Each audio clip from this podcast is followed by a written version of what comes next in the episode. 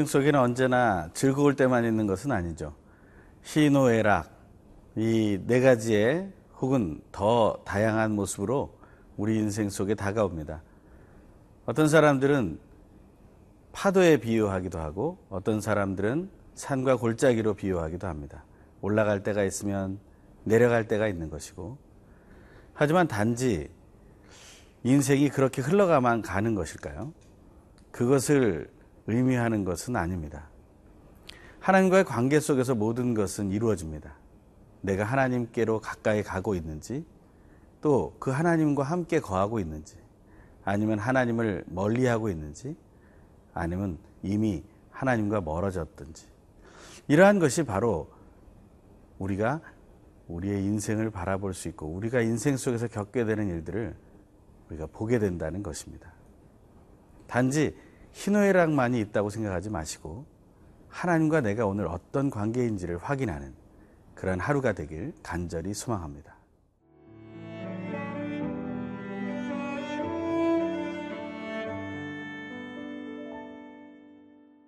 시편 89편 38절에서 52절 말씀입니다. 그러나 주께서 주의 기름 부음 받은 자에게 노하사 물리치셔서 버리셨으며 주의 종의 언약을 미워하사 그의 관을 땅에 던져 욕되게 하셨으며 그의 모든 울타리를 파괴하시며 그 요새를 무너뜨리셨으므로 길로 지나가는 자들에게 다 탈취를 당하며 그의 이웃에게 욕을 당하나이다.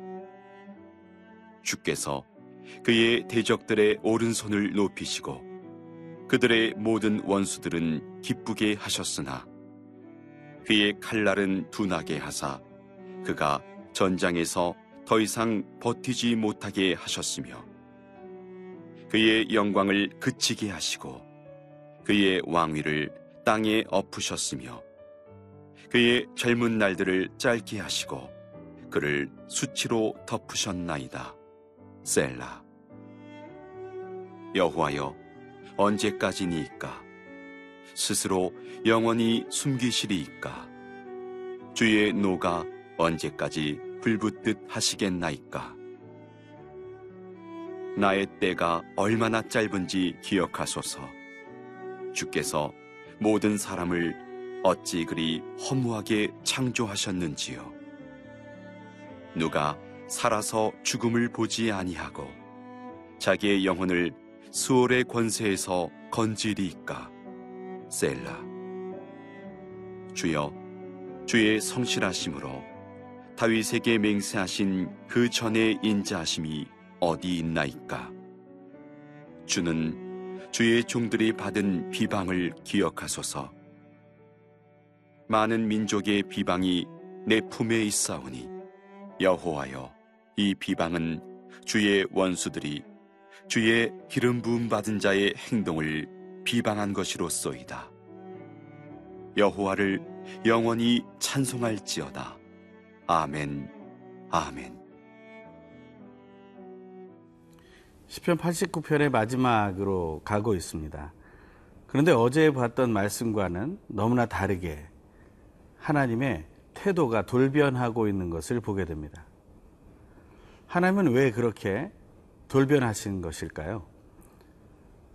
언약을 이루신 하나님, 성실하고 인자하신 하나님, 그 하나님은 어디 가고 언약을 다 깨버리시고 보복하고 그리고 눌러버리시려고 하는 그런 하나님의 모습이 등장하고 있습니다. 오늘 본문은 처음은 그렇게 시작하고 있습니다. 38절입니다.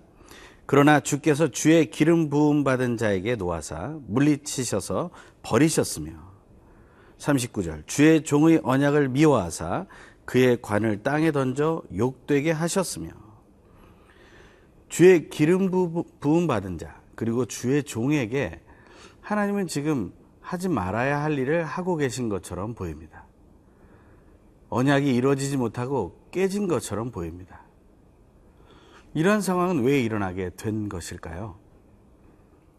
그것은 앞서 말했던 하나님의 계명을 버리고 하나님을 멀리하며 하나님을 잊어버릴 때 하나님은 그렇게 하시겠다고 말씀하셨기 때문에 하나님은 그 말씀마저도 이루고 계시다는 것을 우리는 보아야 할 것입니다. 신명기 28장에서도 하나님의 말씀을 따르고 준행하는 자들에게는 복이 임하지만 그렇지 않은 자들, 불순종하는 자들에게는 저주가 임한다고 말씀해 주셨다는 것입니다. 이스라엘 백성들을 에발산과 그리심산에 세워놓고 복과 저주를 선포할 때, 특별히 12번의 저주를 선포할 때도 이스라엘 백성들은 모두 아멘으로 받아야 했다는 것을 우리는 기억해야 된다는 것입니다. 내 인생을 하나님께서 어떤 흐름을 가지고 이끌어 가시는 것이 아니라 오직 하나님과 나와의 관계에 대해서 하나님은 반응하신다라는 것을 오늘 우리가 확실히 깨닫게 되길 바랍니다. 하나님이 나에게 이렇게 하실 수 있느냐라고 말하기 전에 하나님이 지금 우리를 향해서 내가 나에게 이럴 수 있느냐라고 말할 수, 말하고 계시는 것을 기억하게 되길 바란다는 것입니다. 하나님은 좋은 것으로 약속해 주셨고 끊임없는 성실함으로 그리고 인자하심으로 하나님의 약속을 열심히 이루어가고 계시는 것입니다. 그리고 우리 이 시대에 사는 우리들에게는 이미 예수 그리스도를 통해서 그 약속은 이루어졌습니다. 그럼에도 불구하고 우리는 그것을 잘못 이해하고 있고 또한 잘못 활용하고 있습니다. 하나님의 말씀을 따르지 않으면서도 하나님의 말씀을 따르는 것처럼 살아갈 때가 있다는 것입니다. 하나님 그런 것을 원하지 않으십니다. 아무리 하나님이 택하신 자, 하나님이 언약으로 붙드신 자, 하나님이 형통케 하시겠다고 그 대를 이어 예수 그리스도에게까지 이르게 하시겠다고 한 약속이 있다 할지라도 하나님은 하나님께로부터 멀어지는 자들에게 하나님은 벌을 내리신다는 것입니다. 그 벌이 어떤 것입니까? 그 벌은 오늘 본문에 이렇게 나옵니다. 40절. 그의 모든 울타리를 파괴하시며 그 요새를 무너뜨리셨으므로 길로 지나가는 자들에게 다 탈취를 당하며 그 이웃에게 욕을 당하나이다. 그의 보호막들이 다 사라지게 된다는 겁니다. 그리고 주변에서 욕하고 그 욕을 먹게 된다는 것이죠. 하나님께 가까이 있을 때 우리는 보호받을 수 있습니다. 로마서 8장의 말씀처럼 그 안에 예수 그리스도가 있을 때 결코 정죄함이 없다는 사실을 우리는 체험해야 된다는 것입니다. 우리가 왜 그리스도께서 내 안에 내가 그리스도 안에 있는 것을 체험하며 살아야 합니까? 그것은 하나님이 우리의 보호가 되시고 우리의 모든 것이 되시기 때문이라는 것입니다. 하나님을 멀리하는 것이 우리에게 주어진 자유가 아니라 하나님을 가까이 할 수 있는 것이 우리가 누릴 수 없지만 얻을 수 있는 은혜요 자유라는 사실을 기억해야 된다는 것입니다.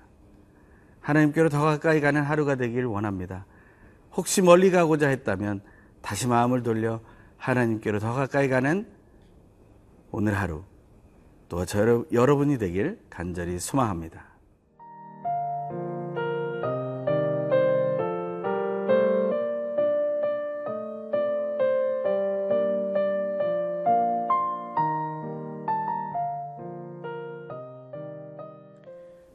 하나님께 택함 받은 자였던 다윗 또 그 외의 모든 사람들 그리고 하나님께 택함 받은 그래서 구원받은 저와 여러분들까지도 하나님께로부터 멀어지기 시작하면 하나님은 우리에게 이렇게 대하신다는 것을 기억하기 원합니다.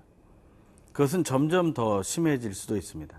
가장 필요한 순간, 가장 절박한 순간에 하나님은 우리에게서 멀리 떠나신 것처럼 보여지게 된다는 것입니다. 오늘 본문은 이렇게 얘기합니다. 42절에 45절입니다. 주께서 그의 대적들의 오른손을 높이시고 그들의 모든 원수들은 기쁘게 하셨으나 그의 칼날은 둔하게 하사 그가 전장에서 더 이상 버티지 못하게 하셨으며 그의 영광을 그치게 하시고 그의 왕위를 땅에 덮으셨으며 그의 젊은 날들을 짧게 하시고 그를 수치로 덮으셨나이다. 가장 필요한 순간에 칼이 무디어 있는 것입니다. 가장 중요한 순간에 그의 날이 끝나버리는 것입니다. 다시는 기회가 없는 순간이 오게 된다는 것이죠. 가장 절박한 순간, 가장 필요한 순간에 하나님이 없다고 우리는 말하지 않습니까? 사실은 그것이 아니라 우리가 하나님을 잊고 하나님을 멀리하며 하나님을 우습게 여기기 때문에 그러면서도 우리는 하나님 외에 우상을 찬양하고 우상을 높이며 우상을 섬기기 때문에 우리에게 이런 일이 일어난다는 것을 기억하기를 원하시는 겁니다. 시편 기자는 이렇게 되묻고 있습니다. 46절. 여호와여 언제까지니까? 스스로 영원히 숨기시리이까? 주의 노가 언제까지 불붙듯 하시겠나이까? 나의 때가 얼마나 짧은지 기억하소서. 주께서 모든 사람을 어찌 그리 허무하게 창조하셨는지요 누가 살아서 죽음을 보지 아니하고 자기의 영혼을 수월의 권세에서 건지리이까 시편 기자는 다시 한번 하나님께 거듭 강조합니다. 하나님, 하나님은 우리를 창조하신 분이십니다. 하나님은 하나님의 약속을 이루시는 분이십니다. 하나님 우리를 잊지 말아 주십시오. 우리는 언제나 다시 하나님께로 돌아갈 수 있는 기회가 있습니다. 멀리 멀리 갔더니 처량하고 괴로워 슬프고 또 외로워 정처 없이 다니네. 하지만 그렇게 끝나서는 안 됩니다. 우리는 다시 예수 예수 내 주여 하면서 돌아서야 합니다. 그 돌아서는 삶 속에서 하나님의 용서와 인자하심과 그 성실하신 약속의 성취의 모습을 다시 발견하게 된다는 것입니다. 하나님께로 다시 돌아가는 것을 주저하지 마십시오. 오늘 이 순간 하나님께 나아갔던 그 모든 순간을 우리가 잊지 마십시오. 다시 자존심을 내려놓고 하나님을 향해 나아가십시오. 그것이 우리에게 얼마나 아름다운 일인지를 다시 한번 보십시오. 시편 기자는 다시 하나님의 약속을 이루실 것을 믿으면서 선포하고 있습니다. 49절입니다. 주여 주의 성실하심으로 다윗에게 맹세하신 그 전에 인자하심이 어디 있나이까? 이것은 없어졌다는 원망과 불평이 아닙니다. 하나님 그것이 하나님 안에 있으니 하나님께서 회복하실 것을 믿습니다. 라고 선포하는 것이죠. 그러면서 이렇게 얘기합니다. 50절과 52절입니다. 주는 주의 종들이 받은 비방을 기억하소서 많은 민족의 비방이 내 품에 있사오니 여호와여 이 비방은 주의 원수들이 주의 기름 부음 받은 자의 행동을 비방한 것이로소이다. 여호와를 영원히 찬송할지어다. 아멘. 아멘. 이 비방은 바로 기름 부음 받은 자, 주의 종, 바로 하나님께서 구원하신 구원받은 우리의 잘못이었다는 것입니다. 그것을 통해 비방을 받은 것이라는 것을 인정한다는 것입니다. 하지만 하나님은 영원히 찬양받으실 분이심을 선포하는 것이죠. 우리는 이 지혜로운 시인의 고백을 따라하기 원합니다. 진짜 나의 잘못을 인정하고 하나님만이 찬양받으시기 합당하심을 선포하여서 우리가 하나님을 찬양하기 위해 만들어졌다는 이사야 43장 21절의 고백을 이루게 되기를 원합니다. 그것을 기쁨으로 누리고 승리하는 하루 되시길 간절히 소망합니다. 기도하겠습니다.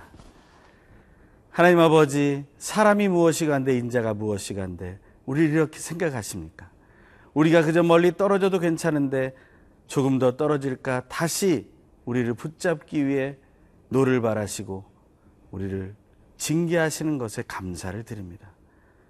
나의 잘못을 고백하며 죄인임을 인정하며 나아가오니 오직 용서하시고 하나님께서만 영광받아 주시옵소서. 우리를 사랑하시는 예수 그리스도의 이름으로 간절히 기도합니다. 아멘.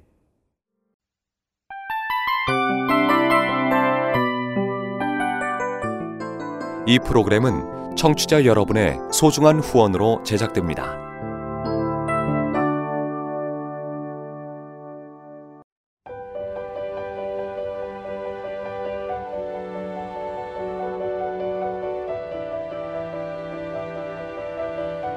세상에는 수많은 교회들이 있지만 더 깊이 있는 말씀 강해를 찾기 위해 크기로만 교회를 선정하지 않습니다.